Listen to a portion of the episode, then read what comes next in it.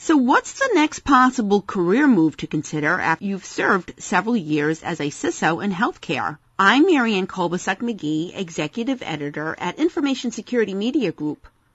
Today I'm speaking with Jeff Cobb, who until recently served as CISO at Capella Healthcare, a Tennessee-based operator of community hospitals across the U.S. GTCR, a private equity firm that owned Capella, recently sold Capella Healthcare to Medical Properties Trust, a real estate investment firm. Jeff recently left his CISO job at Capella to take on a new consulting role with Worldwide Technology, a $7 billion privately held firm based in St. Louis.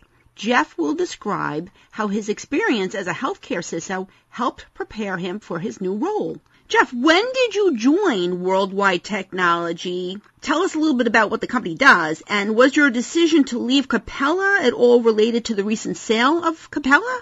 Worldwide Technology, as you mentioned, is a $7 billion technology global integrator based in St. Louis. We do many things. There's technology resale that's very similar to what a lot of companies do, but differentiators are the Advanced Technology Center, the level of integration facilities that we have, and consulting services, advisory services, the additional support on top of the technology. My decision to leave Capella was really predicated on a career choice. This is the side of the career field that I've thought about doing for quite a while. And I've got a little bit of an entrepreneurial spirit to me, so it was a way to branch out and, and scratch that. So it wasn't related at all to any of the transactions that have transpired at Capella. So now, Jeff, what will you be doing in your new consulting role, and how has your experience as a healthcare CISO prepared you for this new role? Yeah, Worldwide is made of essentially eight practices spanning networking, mobility, cloud, big data, all the way into security, which is the group I am in. I'm part of the national security practice. That practice is essentially split into two. We have an advisory services function, which is where I'm currently positioned, think of that function as uh, former practitioners like myself that provide program management, governance, risk compliance, oversight, and advisory. We do all kinds of different assessment work, things of that nature. And then we have a technical counterpart to our organization inside the practice that are the hands-on technical subject matter experts. Uh, we develop a lot of different solutions, both proactively and in, in, response to customer requests for things like proof of concepts labs as a service that we do out of our advanced technology center. So Jeff, will you be doing consulting primarily in the healthcare sector? And again, how has your experience as a healthcare CISO prepared you for this new role? Yeah, we definitely within worldwide as a whole, we have a focus on healthcare. Now that being said, we span all different kinds of industries. We work with a lot of the top Fortune 1000, Fortune 500 type companies.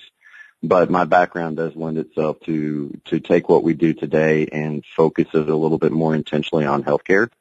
And I think the role of the CISO has, has, has been well documented. You, you've had other interviews and publications based on this information as well is that it's a lot more business driven function, a lot more data driven, information driven function. 15, 20 years ago, it was primarily centered on technology. It was firewalls, it was antivirus software, those types of things. And over time now, there's much more of a business mindset because it involves a lot of different things outside of technology. You've got to understand business goals and objectives. You've got to understand what executive management wants to do. You have to understand process and workflow.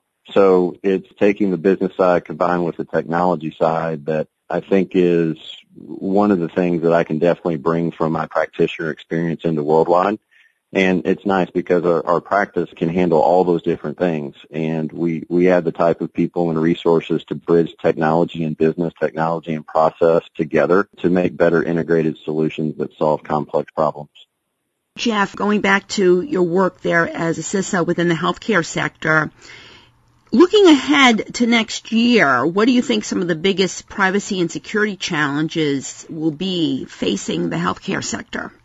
There's not a week that goes by that you don't see something in news flashes, publications, or, or whatnot just related to the different issues and struggles that is facing all industries, but healthcare being a focus.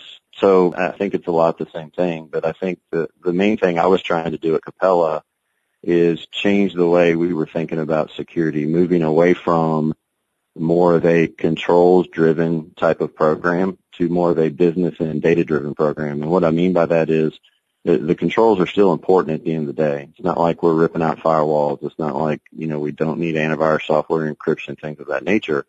But what we were trying to do is spend a lot more time on the readiness and awareness side, truly understanding our environment, understanding the different risks that face us. There's a lot more data today available with external threat data, trying to do a better job of internal assessment and analysis of environment risk and things of that nature.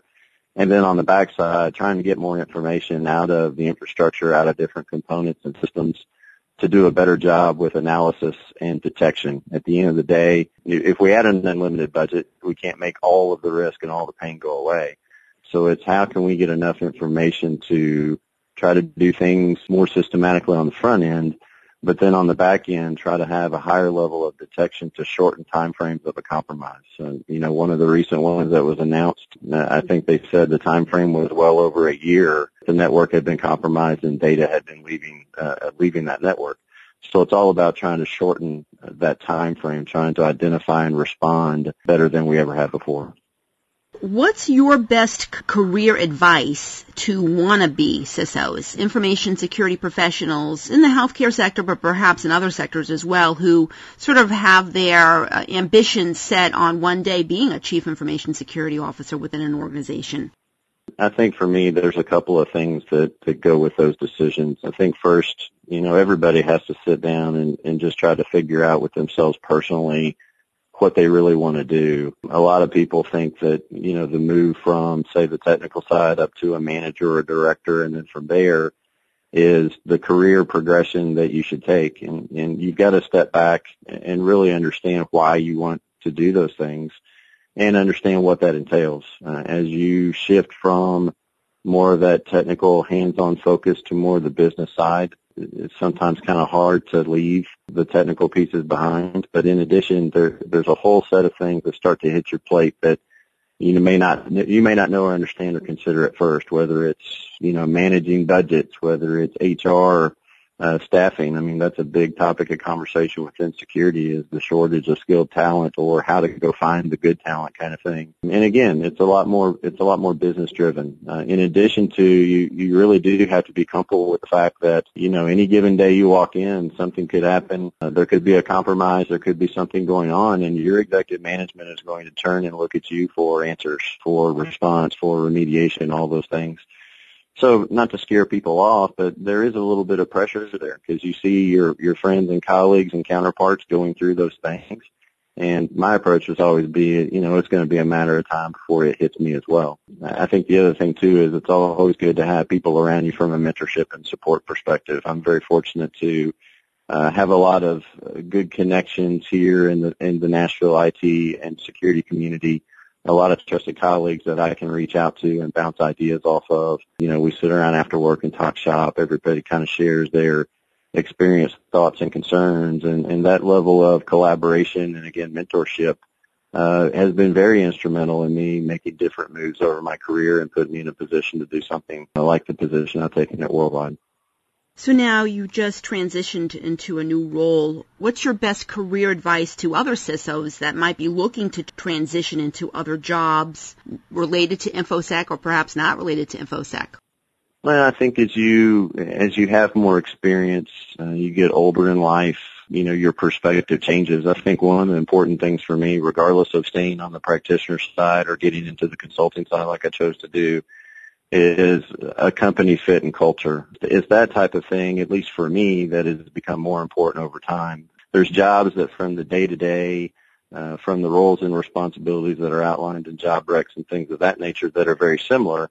I think it comes down to understanding an organization's culture, understanding the people, understanding how you fit within that culture, within that type of organization, and truly understand if it's a place that you can go and develop the relationships with the internal people to again build a program or in my case to move into a company that that does technology and consulting where I'm working with all kinds of different people. That aspect is very very important in my mind.